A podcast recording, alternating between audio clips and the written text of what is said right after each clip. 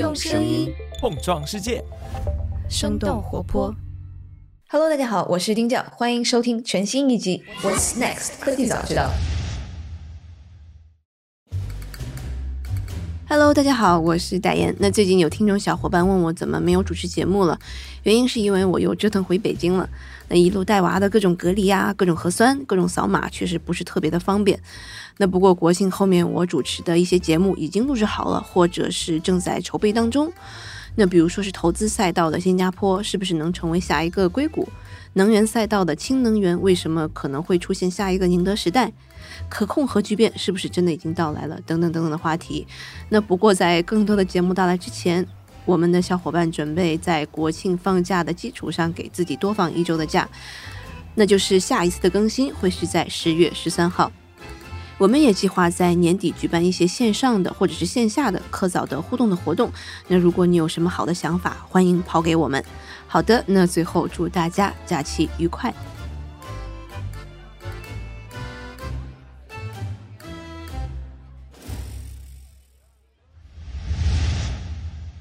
大家好，我是主播 Howie 徐老师。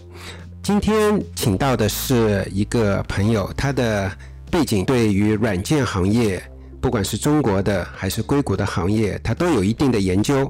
然后正好最近几天，硅谷发生了一件比较大的一件事情，就是 Figma 被 Adobe 用两百亿美元来收购，这是一件 SaaS 历史上一件比较重大的事情啊！我也想跟我的朋友广密来聊一聊。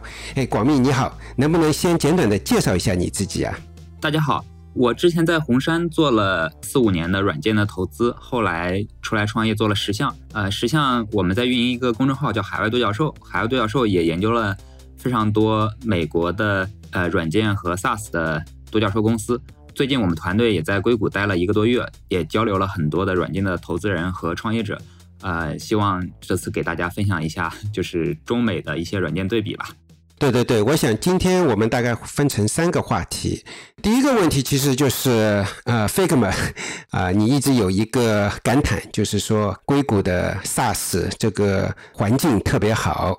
就在你快要结束呃硅谷之行的时候，哐当一下，这么一个大的呃 deal，这么大的一个交易发生了。其实红杉之前也投了，我之前所在的 Greylock 七年前也投了，所以说这个案子其实我们多多少少有一定的了解。你是怎么来看这个 Figma？我可以从一个中国的这个软件投资人角度和一个局外的角度说一下我们对 Figma 的一些简单的感觉吧。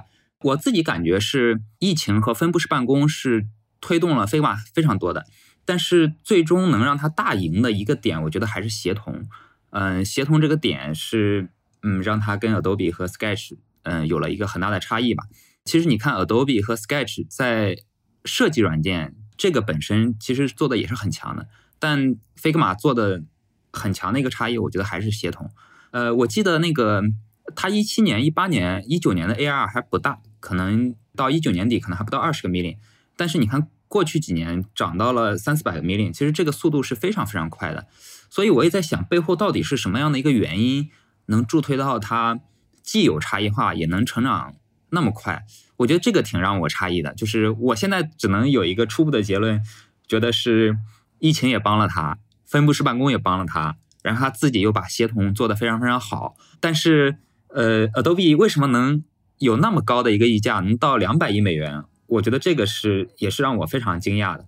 其实那个 Figma 当时你看很长一段时间的宣传口径都说他要把设计软件做到浏览器中。哎，我觉得这个其实也代表 SaaS 发展的一个趋势吧，就是更多的设备、更分布式的办公方式，它还是在一个对的 trend 上。呃，另外其实你看传统的桌面的这些设计工具，其实它既是线下的，其实这些。虽然说设计本身可能不错，但是协同做的很很呃很差。但你看，呃，协同的壁垒其实是比较高的，我觉得它是有一定的网络效应的。之前每个设计师都是孤岛，嗯、协同能让人更多的人参与进来，其实也带来了整个 time 的提升，因为可以，我觉得它可能把更多的产品啊，甚至管理层啊、CEO 更多的人 involve 进来了。我觉得这个还是一个比较厉害的。还有一个点，我的感觉是，设计师这个群体可能对产品比较敏感。但他自己呢又没有很强的技术能力，基本上都有很好的付费意愿。只要有一个好产品站稳位置，他可能拿到的 market share 还应该是挺高的，这是我的感觉。但我我其实也特别想请教一个，就是为什么能这么高？这个是我一直大家可能都觉得它是好产品，高速增长，但是竟然能能有这么高的一个价格，我估计可能外界很多很多朋友也都是比较诧异的。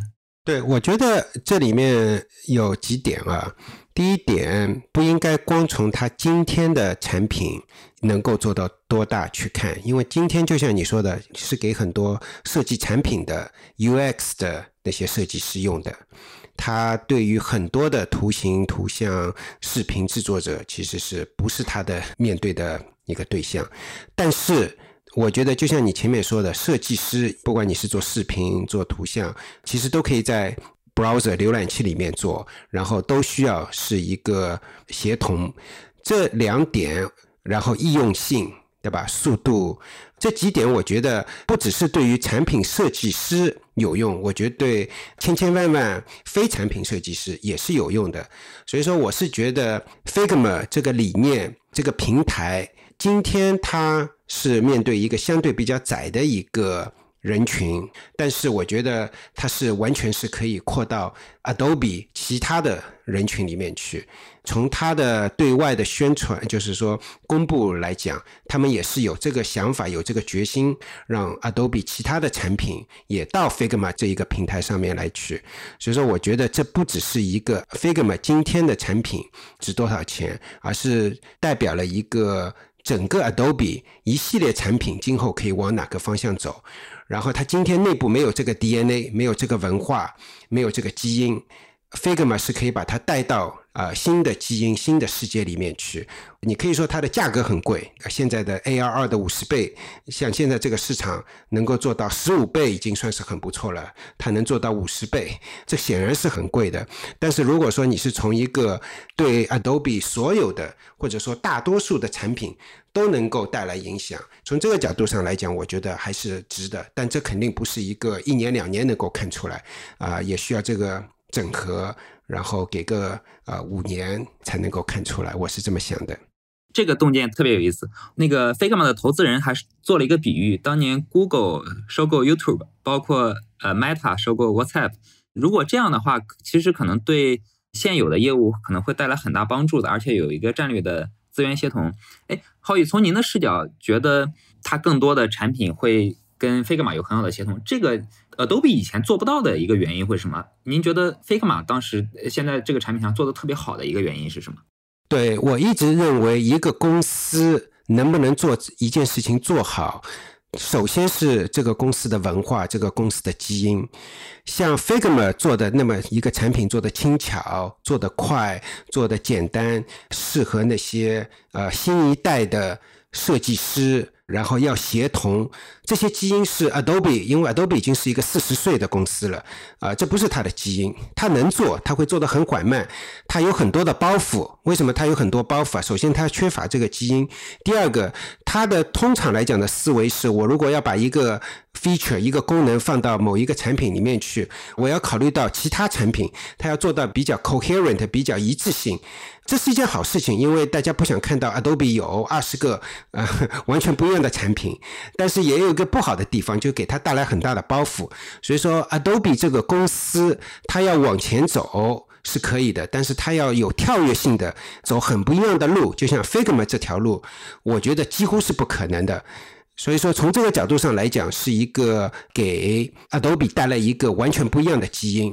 然后，如果说这个产品到了 Adobe 里面去，仍然是一个单独的产品，其他产品也不无所谓，那我觉得它这个可能是就不值那么多的价格。但是，它如果说是趁这个一个机会，把其他的产品都朝那个 Figma 这个基因走，这个平台走，那我觉得就是一个买来的是一个基因，买来的是一个文化，就等于说把 Adobe 这个公司从二十世纪带到了二十一世纪。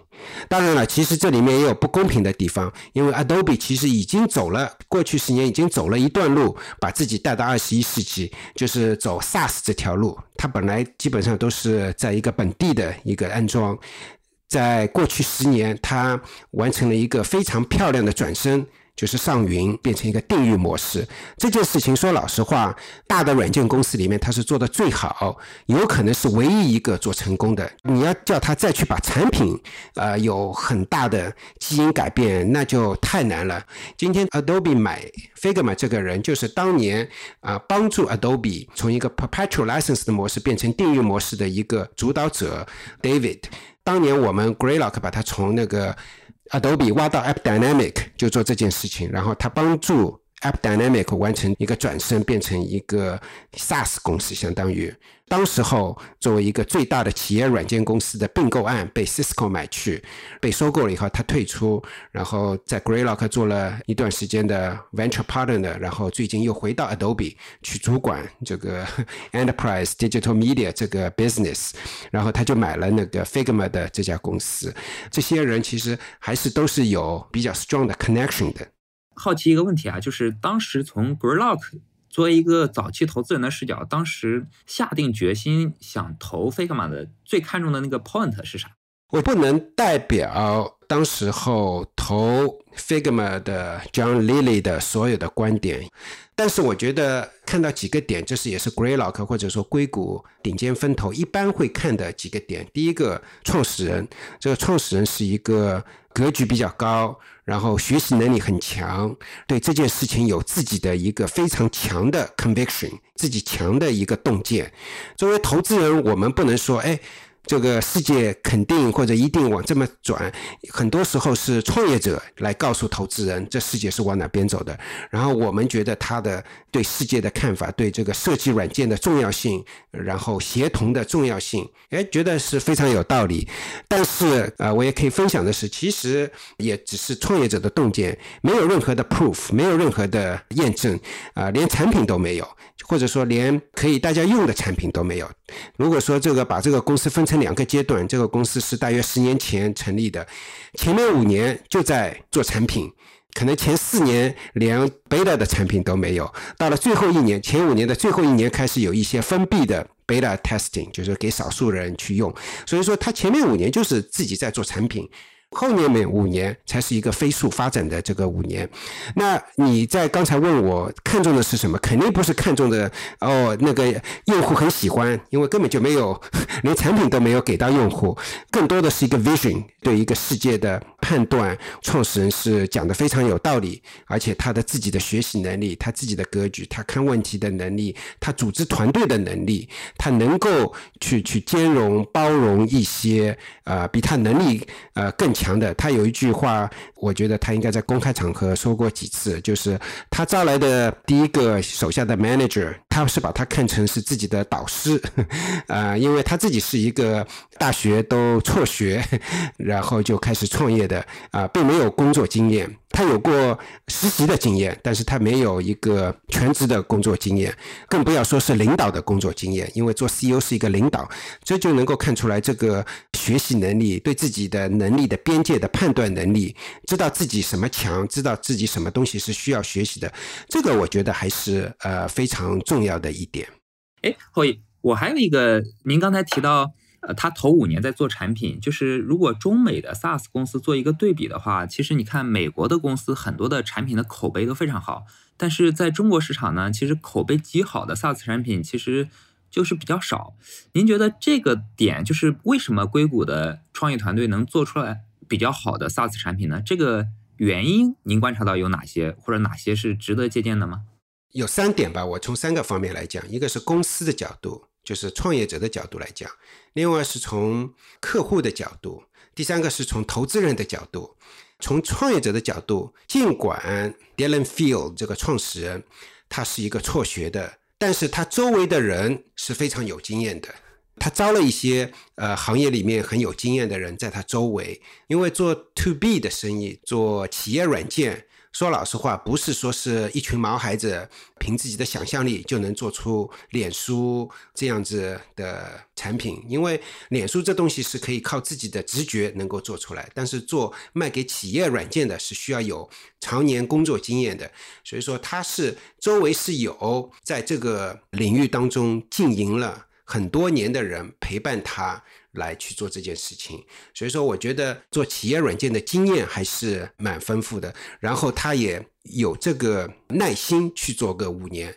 第二点，我刚才也提到了，这不只是一个创业者，还有一个投资人，包括 Greylock，包括红杉，包括 Index，是其实是 C 的开始投的那个投资人，至少是给了他一个环境，没有说哎。两年了，产品还没有那个发出去，三年了还没发出去，对吧？哦，这家公司都已经四年了，到现在还没有个产品，然后我怎么投得下去？呃，如果说是在国内的话，可能就没有，几乎没有一个投资人敢这么投。哦，我一看这个公司已经做了四年了，连个产品都没发布，更不用说一分钱都没有赚，怎么敢投下去？啊，相对来讲。就是说我并没有觉得硅谷的投资人从来不看，或者说每个投资人都是可以用很很远的目光去看，但相对国内的，我相信要会好很多。当然了，也有很多创始人弄了四年、五年、六年，产品还是做不出来，这也有。就是说有很多反例在那边，但是投资人愿意给创始人这么一个机会，我觉得也是。然后第三个，我觉得从那个客户的角度也是，相对来讲，大家也是愿意给 startup 公司一些机会，因为就像你说的，他二零一七年才开始有，刚刚开始有付费用户，到了二零一九年，其实就有很多的人就很喜欢，已经开始付费了，被人家用了两年，就能够受到呃很多的。职业的做产品设计的人去用，我觉得客户还是对 startup 的接受度还是有的，并不是说哎呀，我 Adobe 已经用惯了，我就继续用，对吧？就是说还是有一些接受那个新鲜事物的能力会快一点。第三点，我不清楚中国跟美国是不是有很大区别，其实我也是蛮好奇你的那个看法。我有一个感觉，就是中国这边的投资人和创业者可能双方都比较着急了，就是在产品还没有。那么 ready 的情况下去接了很多大的客户，那大的客户呢？中国客户的客户需求又特别个性化，个性化呢就会带来很多的个性化开发呀，这就把整个公司做产品的研发资源就给拖陷下去了，就过早的陷在了大的客户去做个性化需求满足的情况下，这就让自有的这个产品的定义，我感觉做的是可能没有那么好的。其实硅谷的 founder，我有一个感受是，他们对需求的定义和产品的定义做的可能更好一些，而且确实也花了三五年时间去来 build 这个事儿。我觉得这个点确实是做的非常好的。其实从一个不管是投资人还是创业者，都需要尊重这个步伐 pace，这个产业界。是不是要上云也好，要协同也好，或者说对产品设计师的需求有多大也好，这些是要尊重外界的，不是说你自己把钱砸下去或者把产品做出来就能够影响到需求方的。需求方有一定的自己的步伐。我们都说天时地利人和，这个天时不是你能够去去影响太多的，其实更多的是需要尊重理解。如果说你是不尊重这个 pace，你觉得哇，我把钱砸进去，我这个呃估值给弄上去，然后我把人给招进去，然后产品给加快，这个时候就是一个。呃，事倍功半的一个效果，这是我觉得我个人从 Figma 这个 deal 当中能够感触很深的。我还想再追着问一个问题，就是硅谷的 VC 在软件这一块赚了那么多钱，这个的原因是什么？就是以及硅谷的这些 VC 他怎么来判断这个 trend 和 timing 的？像当年红杉美国投 MongoDB，就是看到非结构化数据起来，但你看过去十年非结构化数据起来确实很快。后来又看到了移动手机和 Cloud 结合带来的移动身份认证，后来投了 Okta，但后来又看到企业不断的上云，上云之后最大的一个需求就是 data 分析，投了 Snow。当然还有很多的例子啊，就是硅谷 VC 都在软件这一块和大的 Cloud 这个 trend 上赚了很多钱，然后对趋势判断也特别好。Figma 这次对这个设计协同这个点做的也极其的犀利 sharp。那么我我比较好奇，就是 g r l o c k 当时对这种 trend 的怎么判断，以及更多的硅谷 VC 对这种 trend 的判断有什么可以分享的吗？好，我觉得其实跟我刚才说的差不多。对于云上云也好，协同也好，大家需要有一定的 conviction，执着的一个信念，觉得这件事情会发生，会改变我们的工作场景。其实很多不只是 Greylock。或者红杉，其实很多投资人都也看到的。就像做一个创业一样，很多时候一个 idea 是非常 cheap 的，一个主意其实并不贵，而是在于你怎么去做这件事情，你的 execution 是怎么样。那这个时候，就像我刚才说的，你要掌握好节奏，要有一定的耐心。从投资人的角度来讲，不要给那个创业者帮倒忙，但是在关键的时候又帮上忙。这个帮上忙不一定是创业者。想听的 话，对吧？有的时候是跟创业者非常不一样的想法，但是那个投资人也要诚实的告诉创业者是怎么回事情。我觉得没有什么 miracle 的东西，其实还是一个脚踏实地把这些事情给做好。要尊重，我们经常说的是 intellectual honesty，right？intellectual honesty 是一个对创业者也需要的，对投资人也需要的。投资人也要意识到什么是 reality，要什么样的 pace。是我们需要去尊重的，Greylock、红杉或者说一些 Index，right 这几个 Figma 早期投资人所做到的，其实也是掌握好自己的节奏、帮忙的节奏、投资的节奏、期望值的节奏，我觉得都把握的是很不错的。就是你看硅谷的这个软件退出就特别好，它不仅是有客户有很强的付费意愿来买单，还有这些大的科技公司来收购来买单。那另外，华尔街上市以后也有买单，这三类买单方，我感觉比中国的这些 SaaS 公司面临的买单环境就特别好。这个原因是什么？您能给我们分享一下吗？我觉得这里面有几点啊。第一个，从一个 entrepreneur，从创业者角度来讲，并不一定有这么一个 ego。这么一个心态，就是说，哎，一定要我做到最后，只有上市才算成功，被人家并购不算成功。我觉得这个创业者本身，呃，这个心态。也不是最近十年、二十年，也是几十年的这么一个锻炼。其实这个心态也在那边，所以说我觉得这是一个蛮重要的。因为很多时候不只是资本方觉得，哎，我来并购，或者说买方是不是有愿意？如果说是卖方觉得，哎呀，我被并购掉是一件丢脸的事情，或者说是说明我不够成功，或者怎么样，啊，那就会把这件事情就能弄得复杂化一点。我觉得相对来讲，硅谷的创业者。这种心态不能说是一点没有，但是会好很多。即使你看 Google，对吧？这么成功的公司，呃，要不是当年雅虎那个手一哆嗦，Google 也就是雅虎的一部分了。所以说，对多数的创业者，他不存在一个不愿意被收购的一件这么一件事情。另外一方面，我觉得可能还是一个行业里面大家都尝到甜头了。你看那个收购方，Google 买了 YouTube，Facebook，Meta 买了 Instagram。或者 WhatsApp，当年的 EMC 买了 VMware，right？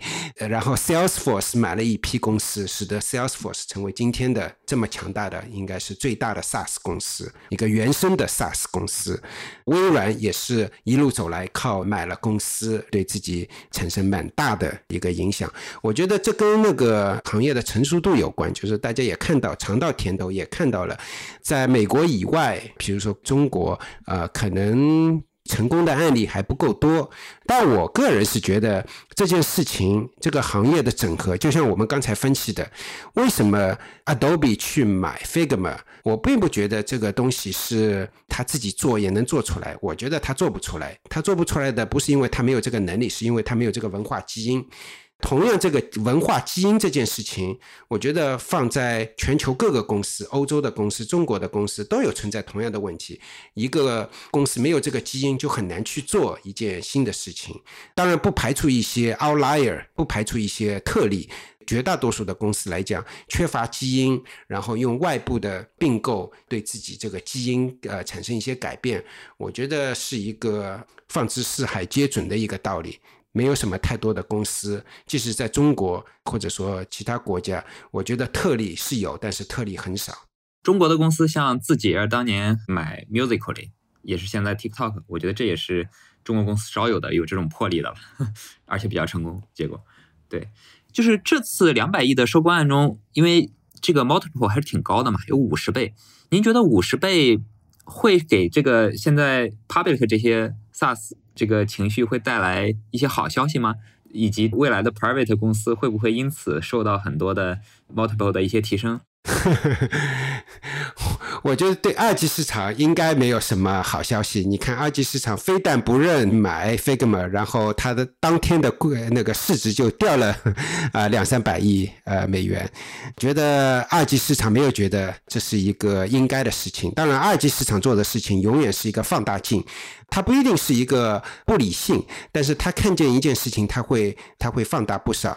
当年那个对十几年前，呃，EMC 买那个 VMware 的时候，花了六百三十五个 million，六亿多美金买了 VMware。当时候我我记得清清楚楚，EMC 的股票也在往下跌。大家说，哎，一个存储公司去买一个软件公司干嘛呢？哐嚓一下就就股价就跌，后来一五年的时候卖给 Dell 的时候，EMC 的市值就是 VMware 的价值，就整个公司其他的就没有什么 value 了，就只剩下 VMware，就从一个大家觉得是一个鸡肋变成这么大的 value，等到他卖的时候大概值四五百亿美元。一级市场，我觉得多多少少是给大家一线希望。比如说创业者，你看那个 Figma，对吧？给了我们更多的信心。如果说有人认为今天或者现在是 SaaS 领域不一定是寒冬了，但是是相对来讲寒冷一些的一个状况的话，啊，是是带来一些暖意的。但是我并不觉得。对，就是在尤其是你明天去融资，你说，哎，你看 Figma 五十倍，我所以说我应该要五十倍。我觉得投资人一般会说，那是一个 outlier，这是一个特例。所以说，我觉得，呃，对一级市场多多少少是一个好事，但你说是一个很天大的好事，不见得。对二级市场，我觉得基本上没有任何影响，至少没有什么正面影响。我觉得短期来讲。就是浩一刚才也提到了 Adobe 买 Figma 这个意义重大，您觉得就是为什么有什么因素导致这个溢价能那么高啊？溢价的来源会是啥？就是您刚才也提到这个基因、文化以及协同以及产品的协同，您觉得还有哪些溢价的重要的来源点吗？我觉得就是还是我刚才说的这一点，有一个英文里面有个词叫 mindshare，就是我觉得 mindshare 是一个很重要的一点。就是搞图片、搞视频的人，他今后想去用什么样的产品，Figma 是有很大的 mindshare。这个时候，Adobe 是非常害怕的，他觉得这个 mindshare 一旦被 Figma 拿去了。是一个几乎不可逆转的一件事情，所以说，我觉得他是觉得这不只是一个呃四亿美元 ARR 这么一回，就是营收这这一块，而是想到了这个 mindshare 这一件事情。对你刚才也问了我很多关于 Figma 或者说对于美国的创投圈的一些问题，其实我蛮好奇的。这件事情是在你和你的团队在过去几周密集的拜访了很多硅谷的公司投资诗人，这几周下来，你最大的体会是什么？能不能跟我们的听众分享一下？我第一个比较大的感受，可能用一个词叫分叉来概括吧，就是中美的 VC 和创业，我感觉就明显的分叉，就是我们看到。美国的 VC 和创业者基本上还是围绕数字化这个方向去走，呃，不管是 Cloud、Data、SaaS，包括未来的 AI，因为好几个硅谷的 VC 都给我提到说，Cloud 还可以继续投十年，Cloud 现在也就走到了百分之二十到三十，Data 也就走到了百分之十，包括 AI 也即将刚刚开始，我们也看到很多 AI 生成的一些新的公司出来。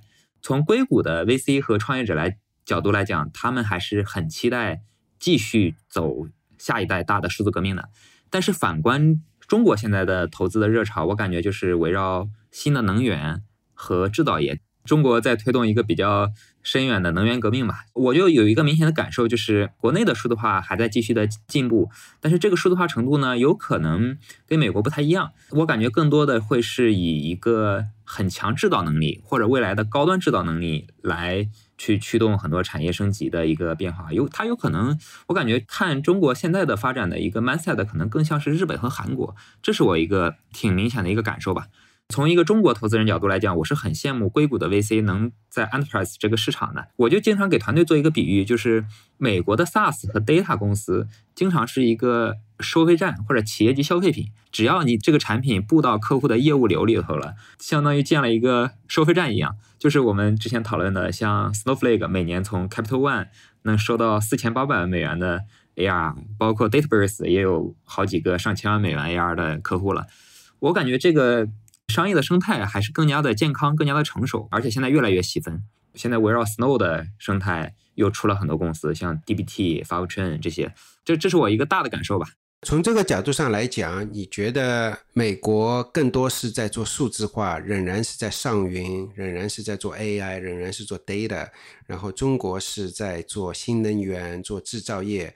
那你觉得对中国来讲，这个数字化今后五年、十年会比美国慢？但是你觉得是一个怎么个慢法，或者说还是是不是值得投资？你你是你是怎么想的？从投资的角度来讲，肯定还是一个投资的主题。但是我感觉从创业和投资人视角来看，我感觉大家的预期可能要会发生变化。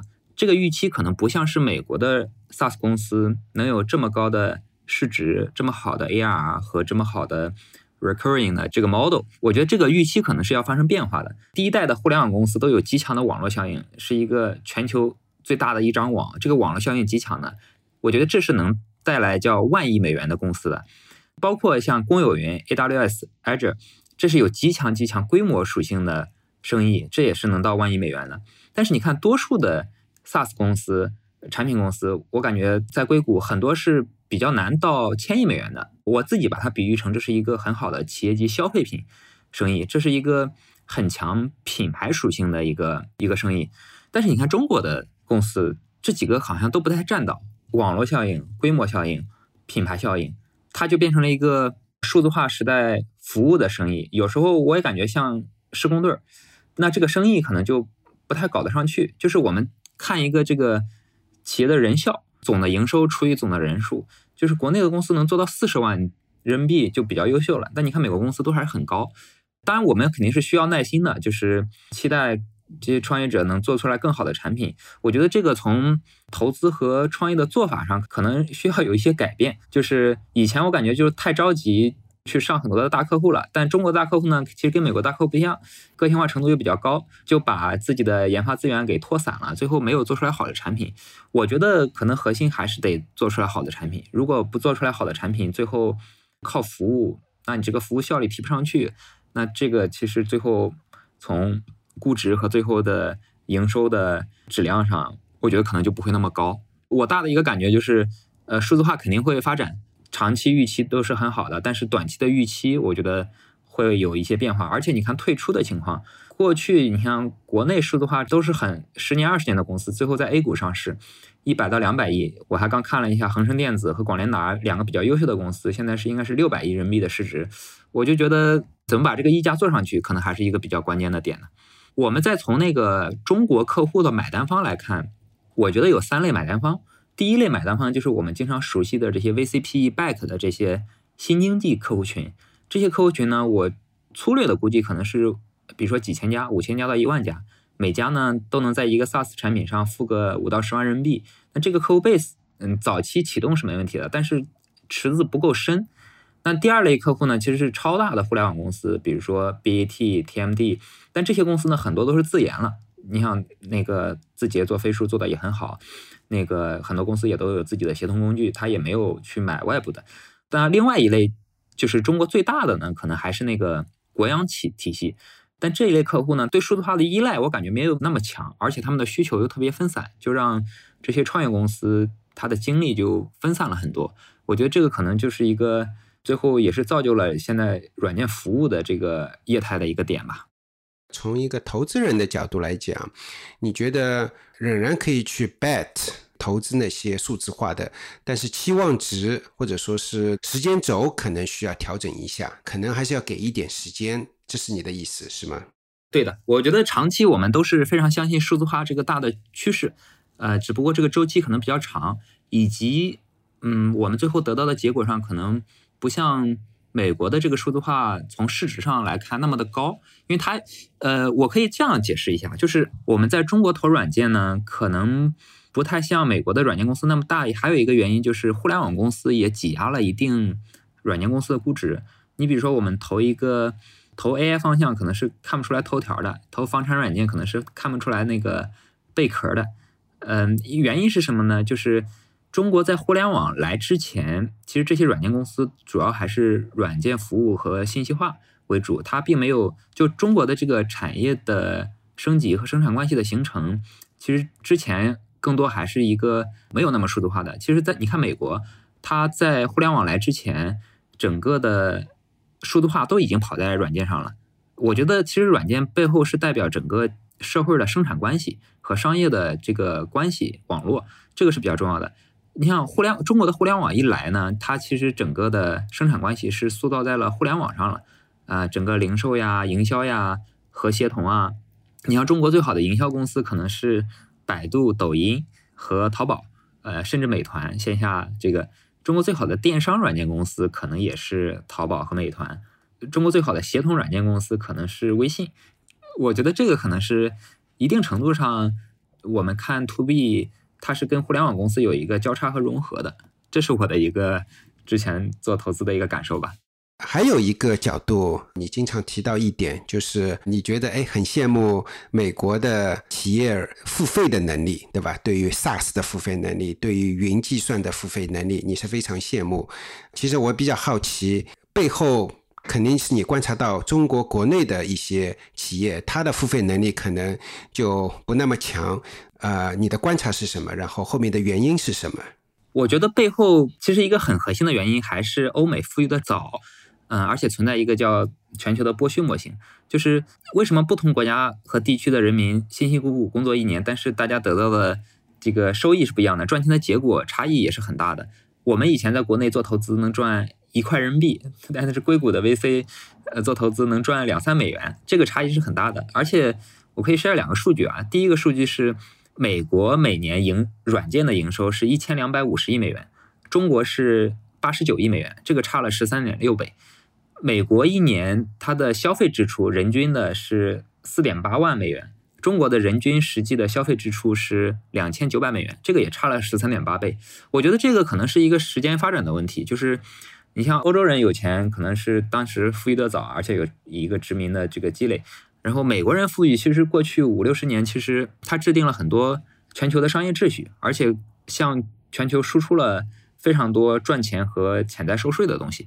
嗯，比如说现在的全球化体系，美元 Swift、Swift、Visa、互联网软件、区块链，甚至说抽水马桶，还有很多大牌的消费品公司，这些美国的跨国公司是向全球赚了很多钱的，而且又积累了几十年。我觉得还是商业积累的早。其实一个 Uber 司机税后收入都能到个八到十万美元，跟一个中国程序员是差不多的。这个还是富裕程度上本身还是有一个一个差别。但是你从那个商业视角看啊，就是全球本身就是这么割裂的。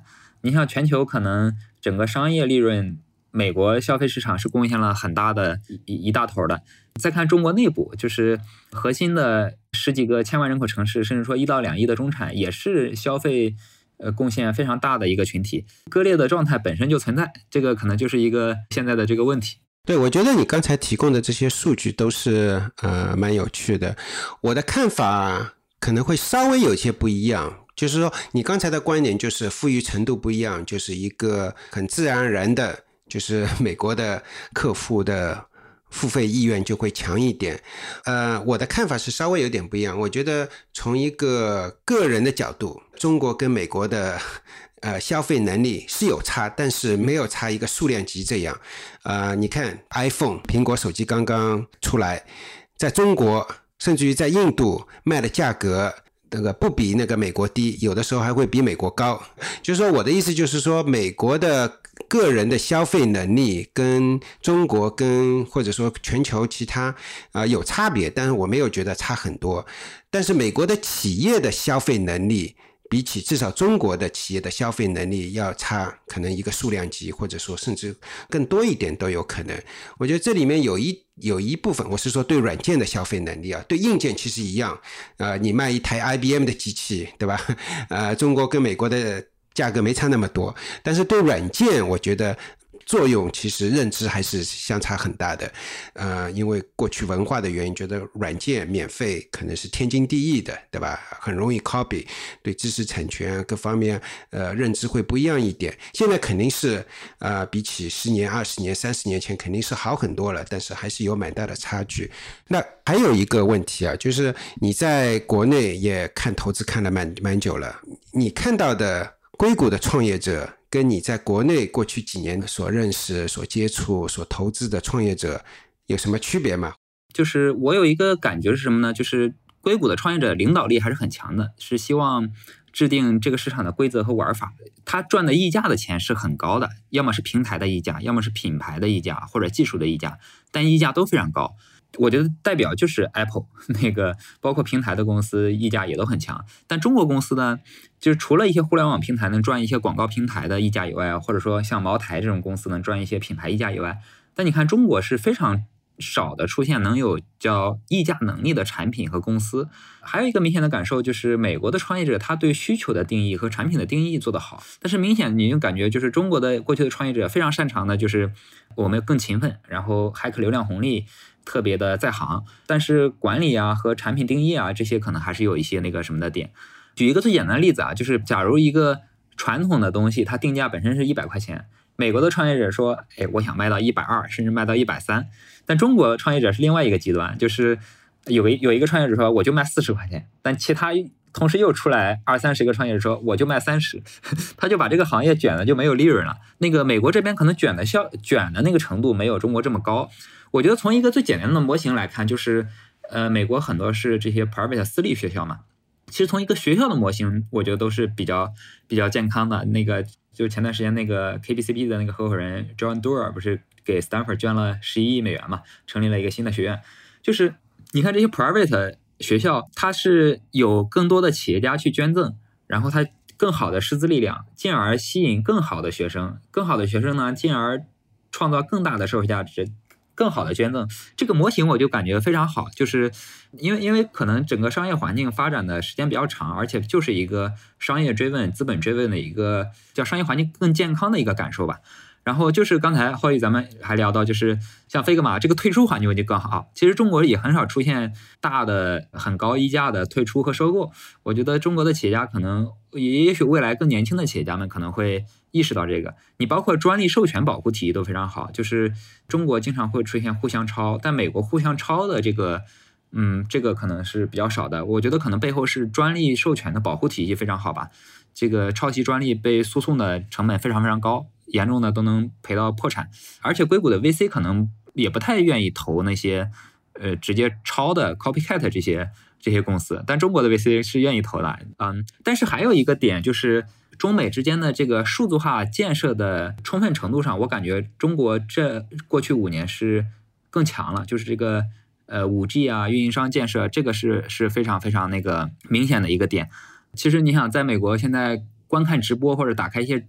呃，大的图片还是比较卡的，那个很多地方信号都是三 G 和四 G 之间，五 G 还没有那么的普及，所以你看这个移动支付也都没有，但中国的基本上全是移动支付来来普及了，包括短视频和直播能发展那么好，我觉得也是有赖于数字基建嘛，那个数字基建嘛。后来我就查了一个点，就是一九九二九三年的时候，克林顿当时出了一个政策，是对后面二三十年整个互联网的发展起到了一个。呃，非常重要的这个奠定地位的，就是那现在看中国又投入了很多的数字基建，我觉得这个也是那个值得期待的一个点吧。其实这个政府来搭台子是影响这个创业者非常重要的一个点，就是中国的创业者被国家大的政策引导的影响成分可能更大一些。对，所以说我总结一下，我听到的就是两个呃比较大的差别。第一个，你是觉得中国的创业者比较卷，对吧？嗯。啊，但同时你又觉得中国的数字基建这一块又是做的呃比美国要做得好，所以说各有利弊。那你觉得从卷的角度来讲，是会朝哪个方向走？嗯，我觉得卷也是有好处的，就是咱们每去进入到一个新的市场的时候，这个市场的验证周期窗口吧就比较短。这个我感觉也跟中国擅长的优势比较相关。你比如说中国擅长制造业，那卷的一个。结果就是我们的制造能力非常非常的强，然后成本非常非常的低。那我觉得这是卷的一个一个好处。那从第二个层面来讲呢，就是呃，咱们的制造能力强了，怎么做出来更好的产品，更有溢价的产品？我觉得这是未来十年最期待的。就是比如说中国做手机能做到像 Apple 一样有溢价，或者说有更多类似小的茅台这种消费品这种能出来，我觉得这个是。我觉得未来十年最值得期待的一个点，就是议价能力是你观察到的中美创投圈的一个蛮大的一个不一样，一个是卷，一个是议价能力，一个是呃数字基建，对吧？呃，这个不一样，这是中美的区别。我觉得呃分析的特别好。那我们就到我们今天那个这个谈话的第三部分，就是也是展望未来。呃，我们刚才讲了。那个从美国的角度，这个软件仍然是一个可以欣欣呃向荣的一个产业。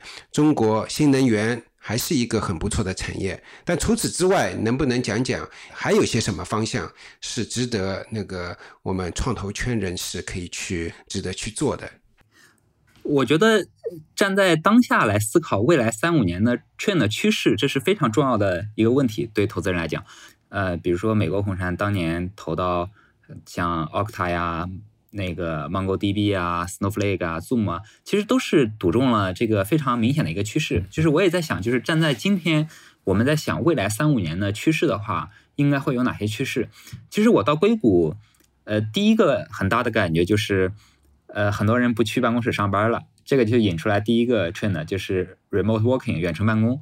现在硅谷是最全球最极端的。这个 remote working，我觉得这个代表是一个文化和趋势。那如果这个文化更多的在更多的其他的呃国家和地区来扩散的话，那其实这个企业的管理、企业的招聘、薪酬这些东西都会发生很大的变化。那这样的话也会带来一批新的 SaaS 公司的发生，包括我们现在看到的 deal 已经上百亿美元了，其实去解决呃薪酬发放和用工合规的问题。那那我觉得这个可能是一个挺大的一个趋势变化，包括 call center 现在也更多的大家不去 call center 中心这个 office 来打电话了，更多是在手机上要虚拟出来一个 VoIP 的这个这个场景。那这样这个也更数字化，然后那需要叠加 AI 这个东西。那我觉得这个可能是一个这个这是我去到硅谷第一个大的感受。对这个 remote working。会是一个很大的趋势。其实有有很多这种呃，对于 remote working 去给它赋能的，相当于 remote working 里面的 Stripe 啊，这个 Stripe 不只是说是支付啊，就是说是一相当于一个基础建设啊，从那个 HR，从那个薪酬，从各方面的角度去支持啊，这么一个 hybrid working，就是一个 workforce，我的人员是遍布全球的，我怎么去支持这样的公司？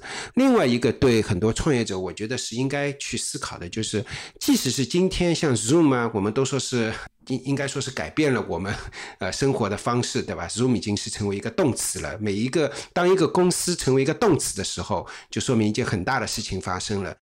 对，第二个我感觉比较明显的就是，现在很多的投资人开始看垂直行业 （vertical） 的 SaaS，因为我们见了一个之前比较成功的投资人，他。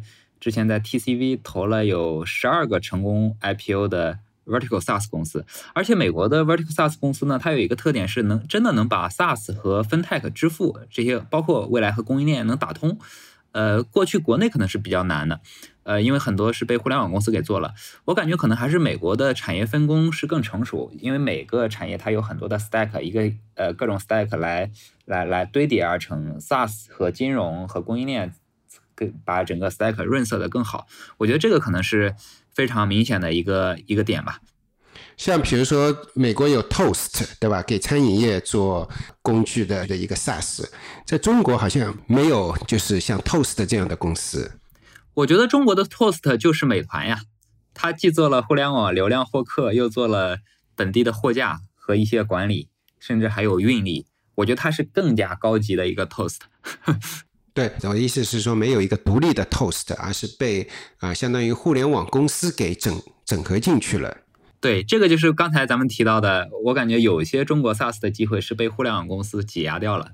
对，但是从一个垂直行业 Vertical SaaS 这个角度，你觉得从全球的角度来讲，嗯，还是一个重要方向之一。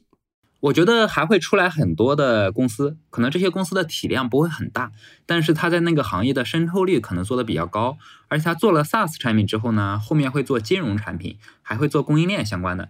你比如说 Deal，它的软件部分可能做到那个现在可能一两亿美元的 AR，那未来它很很可能就叠加上金融的服务，因为它和薪酬呃这个相关，那薪酬有可能就又会贡献。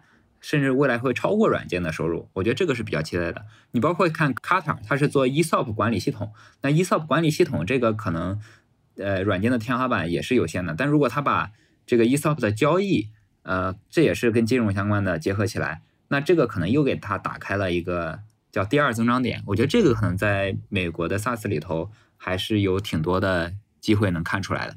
嗯嗯嗯，然后这是第二点，呃，垂直行业的 vertical SaaS，那还有什么趋势你观察到的呢？我觉得第三个可能是 data。举一个最简单的例子，你大家都说 Snowflake 非常好，但是你看 Snowflake 它的客户现在也就两千多个，嗯，其实你想那么多的大的企业未来都要上云，那上云之后，它的业务整个的数业务数据集中度更更高。那其实这就带来了一个很大的需求，就是数据分析。其实可能一七年投 Snowflake 的这个 thesis，可能是未来我觉得有可能会跑二十年的。可能 Snow 现在我感觉就走到了它的天花板的百分之五，甚至百分之十。那其实你看另外一家公司 Databricks 现在也发展非常非常的好。嗯，我觉得数据还真的是一个叫未来三五年非常确定的 trend，有可能还会有更多的。那什么，因为上云之后，整个数据的分布上发生了一个很大的变化，数据的利用价值也会发生很多变化，而且商业模式都是这个按用量、计算量来来定价的一个，我觉得这个生意还是非常好的，我觉得会越来越多的细分，但是 Snow 和 Databricks 可能是。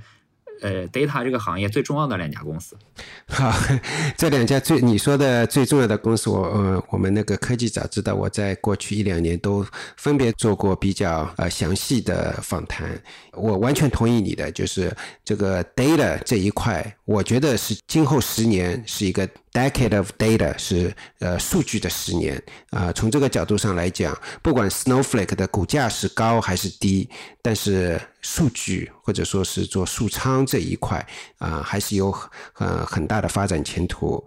我是深深的认为，今后的十年就是呃数据的十年。那还有什么呢？我觉得呃第四个可能是机器人儿。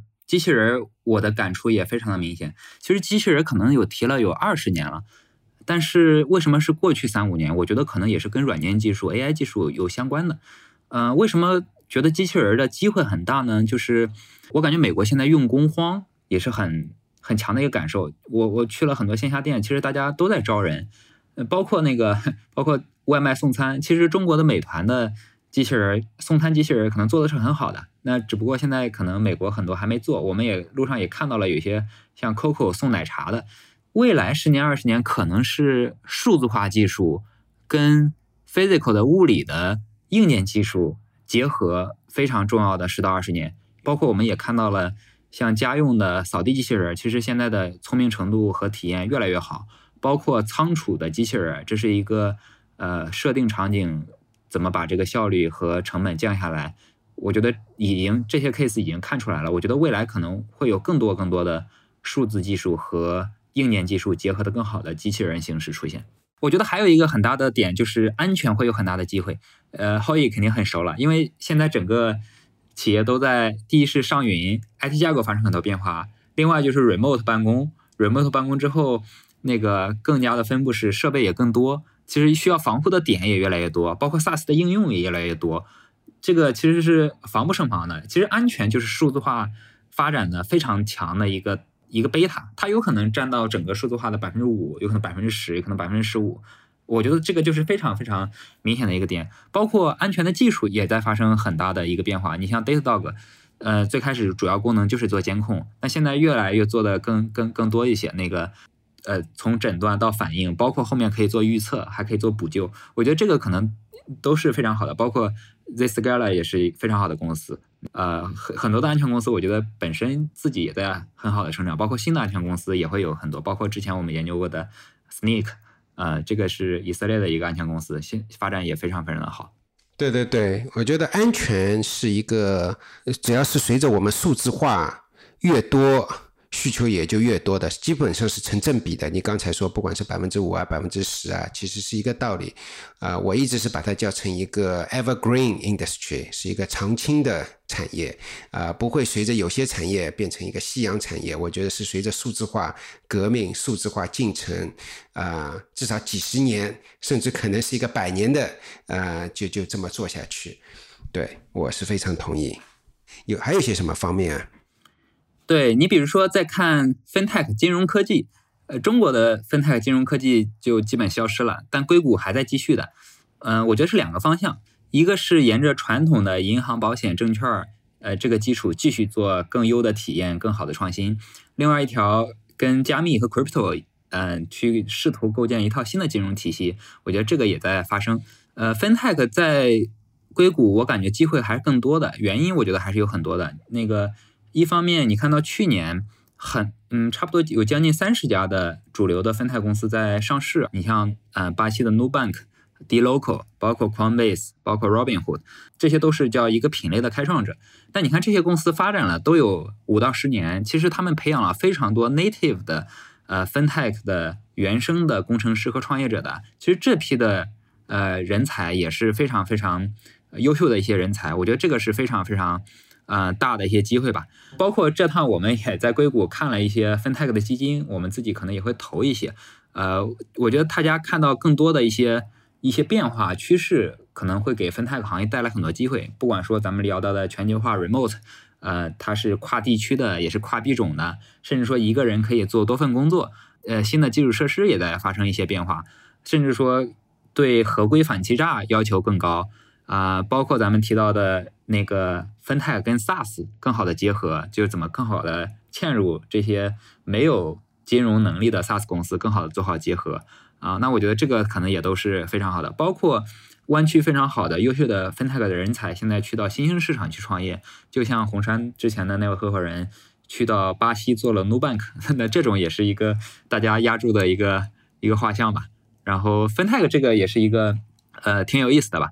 你再看那个医疗 healthcare 这个方向，其实美国的 healthcare 现在占整个国家 GDP 的比重是很高的。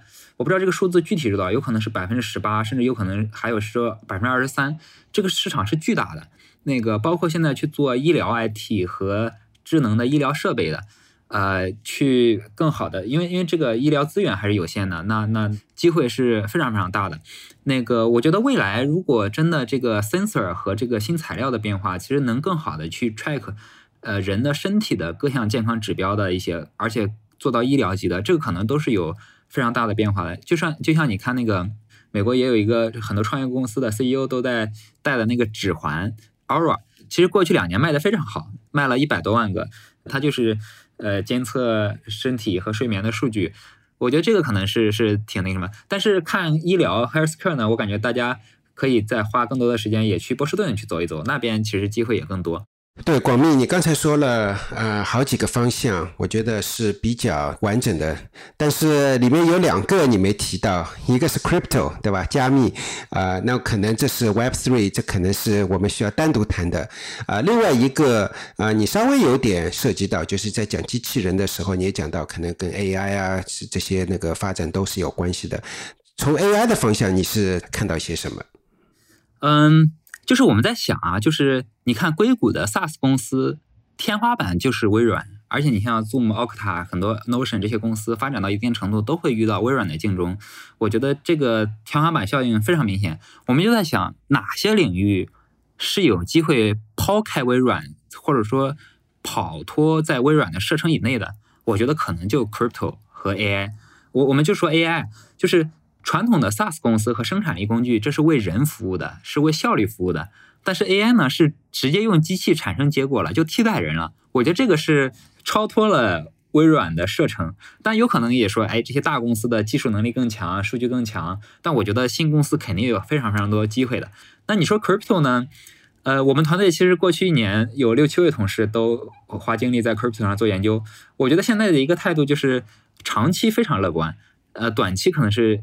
我觉得大家可以稍微冷静一下，嗯，因为它代表了一个新的生产关系、生产方式的变革。其实未来的这个大的影响力上可能是很大的。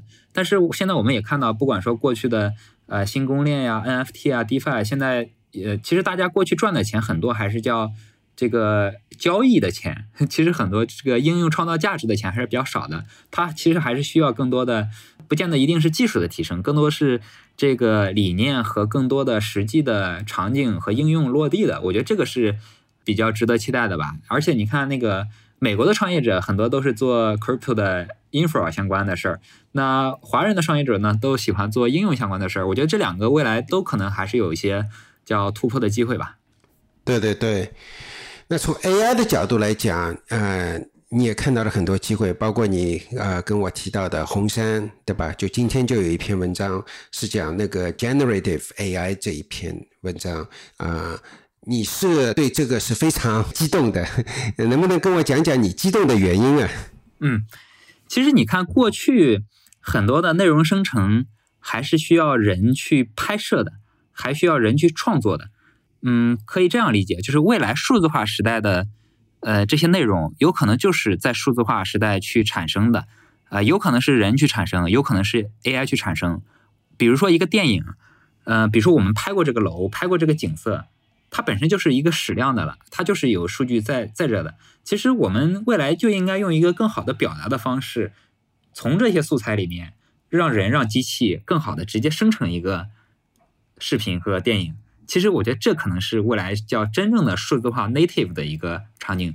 那这个的话，我觉得是嗯跨越了现存的很多的 enterprise 的一些一些点，我其实挺期待的。其实你看。十年前，整个移动互联网来的时候，呃，其实它也有 GPS，有各种这个更好、更方便的属性。我觉得 AI 可能比移动互联网还要大，它可能对整个很多的产业，它是一个很长周期的一个变化。嗯，这个 power 有可能是更强的。对，所以说，呃，可能你还年轻一点。我对于用 AI 去生成电影、电视这些，可能接受程度还没有你高。但是我是非常同意你的，用 AI 去生成一些，不管是图像还是生成一些什么资料，生成一些呃，人家做 marketing 的资料也好，或者怎么样也好，我觉得是一个大势所趋。然后最近几年啊，我之前也做过一个播客节目，是讲了 GPT three 呃这个模型，大概是一年多前吧做了这一个节目，啊，我觉得 GPT three 基本上是一个比较划时代的一个里程碑。这之后确实是很多自动生成的，不管是文字也好、诗歌也好、程序也好啊，其实是有了一个长足的进步。啊，我记得我儿子啊前一段时间给我看，哎。他现在那个编程序就是用那个呃 GitHub 的 Copilot 在编程序，啊，我一开始是抵触的，我觉得这这能做多少？哎，现在看看确实是一些简单的东西，啊，就没必要去人去画脑细胞了。这些简单的东西确实是让机器去做，让 AI 去做，其实背后就是 GPT-3 在起效果。然后最近一段时间，怎么样从文字生成图片，图片生成文字，其实是成熟了很多。啊，前一段。段时间我自己试了一个网站，哎，我输入一段文字，然后这个生成的图像至少是哎，我觉得能接受啊。啊，我的一个同事说，那个只要是不是生成人的头像，如果生成一些其他的事物，其实都已经蛮成熟了。我试了一试，果然确实是，啊，所以说确实是觉得比起几年前已经成熟了很多，而且是能够开始在那个商业落地了。我还是蛮有期待的。我之所以这么说，是因为我觉得，就是人工智能、机器学习，过去十五年，它最大的作用，其实还是在帮助大家怎么去点广告点的更加精准。就是 Google、Facebook、百度、TikTok 这些公司，对吧？抖音这些公司。对，我觉得美国还挺多有意思的，呃，优秀公司还是挺值得研究的。不管说咱们刚才聊到的 Snowflake、Databricks，还有包括美国的。呃，幺六八八 B to B Marketplace，像飞尔这种公司现在也发展挺快的，包括那个 What's Not 啊、Notion 啊、Niantic 啊，我觉得还有挺多好公司的。嗯，后面咱们可以更多的一些讨论，去再聊更多。对，好，今天我跟广密聊了好几个话题。第一个，Figma 惊天动地的一个两百亿美元的收购，Greylock 当年我们投资的时候连产品都没有，更谈不上营收，在 A 轮投进去。然后这一次是生成了大约二十六亿美元的一个回报的一个项目。除了 Greylock 之外，还有好几家分投机构都是有满强的回报。那背后到底是什么？我们聊了为什么 Adobe 要花那么多钱，然后对 Adobe 改变的是什么。第二个，我们聊的是广密。带了他的团队跑到硅谷来，见了很多的投资人，见了很多的创业者，见了很多的公司的员工。他们一路访谈下来，所看到的跟他们之前几年跟中国的创业者他们自己的一些对比、一些感想，我觉得讲得很不错。然后第三点，我们聊的是今后。不管是你是创业，还是做投资，还是可能是加入一些新的公司也好，啊，或者说你自己已经在一些公司，你觉得今后可以做些什么方向？第一个，这个 remote working 远程办公；第二个，垂直行业的 SaaS；第三个，data right 数据，下一个十年还是一个数据的十年；第四个，机器人；第五个，安全，只要有数字化就有安全。第六个 FinTech，第七个 Healthcare，第八个 Crypto Web Three 三点零，然后最后一个就是人工智能，啊，我个人也是非常关心，也是非常有激情的一个行业。啊，谢谢广密跟我们一起分享你的硅谷执行的一些看法、想法。希望我们做的这期节目对大家，不管是软件行业，还是未来一些大的趋势，还是中美创投圈的一些比较啊，有更深入的了解。好，谢谢广密，谢谢大家，多谢浩毅，多谢大家的时间来听我们的播客。希望后面继续贡献一些有意思的洞察给大家分享。这期 What's Next 科技早知道就到这里了。听完之后，如果你有任何的想法，欢迎在评论区里面给我们留言，我们每一条都会认真的看。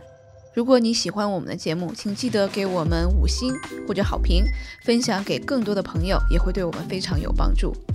你也可以单独写邮件给我，邮箱地址是听 t i n g at 声点 f m，我都会一一回复。